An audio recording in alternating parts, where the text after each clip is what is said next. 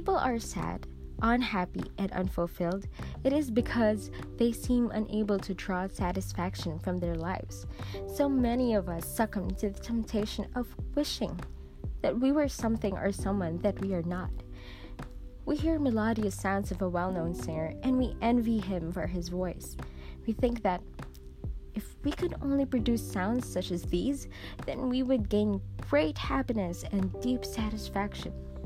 Then, we hear a great public speaker. We dream and fantasize about how fulfilled we would be if only we had the ability to communicate our ideas the way he does. We meet a learned man and think that if only we had the vast store of knowledge that is in his head, we would indeed gain great happiness. And if only we could shoot baskets like Bobby Jaworski, we would gain acceptance and popularity, which would surely afford us more joy in life. People who have unrealistic expectations about themselves can never be happy. They can never be happy because they adhere to the illogical idea that one should be thoroughly competent, adequate, intelligent, and achieving in all possible aspects.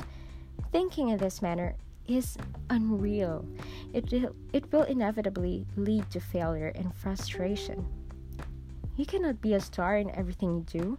It is impossible to be number one all the time.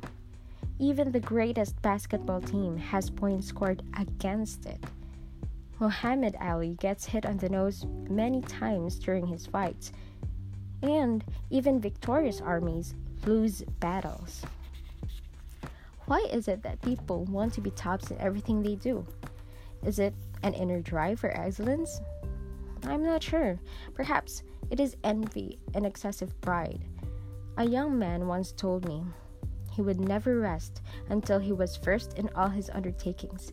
I replied that he would remain restless, unsatisfied, and unfulfilled all his life.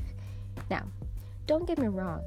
I am not saying that one should be satisfied with mediocrity. Surely, the striving for excellence should always be foremost in a man's mind. But that is not my point.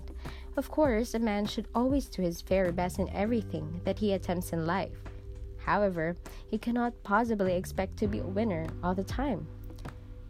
His realistic outlook on life has taught him that even those who give their best come out second, fifth, and perhaps even last. He sees life a little bit like the Olympic Games. The glory lies not so much in winning, but in participating and giving the best that one has to offer. That is the heart of the matter. This, however, presupposes that one sees himself as an imperfect creature who is limited by a number of specific weaknesses. In order to do this, one must possess a healthy amount of humility as well as insight. It is not easy to admit that one cannot draw a straight line or sing 2 consecutive notes or speak very well in public. We all know how difficult it is to admit that one is not always a winner. We realize how hard it is to acknowledge the superiority of one's peers. It is easy for a winner to congratulate a loser. It is more difficult for the loser to sincerely recognize the fact that he is second best. Yet, unless we learn to do this graciously and sincerely, we will never gain peace of mind. We will forever be indulging in useless fantasy and destructive daydreams. If, on the other hand, somehow, someday, we learn to see ourselves as we are, then we will recognize our rightful place among our peers. This will go a long way in helping us to appreciate ourselves the way God meant it to be.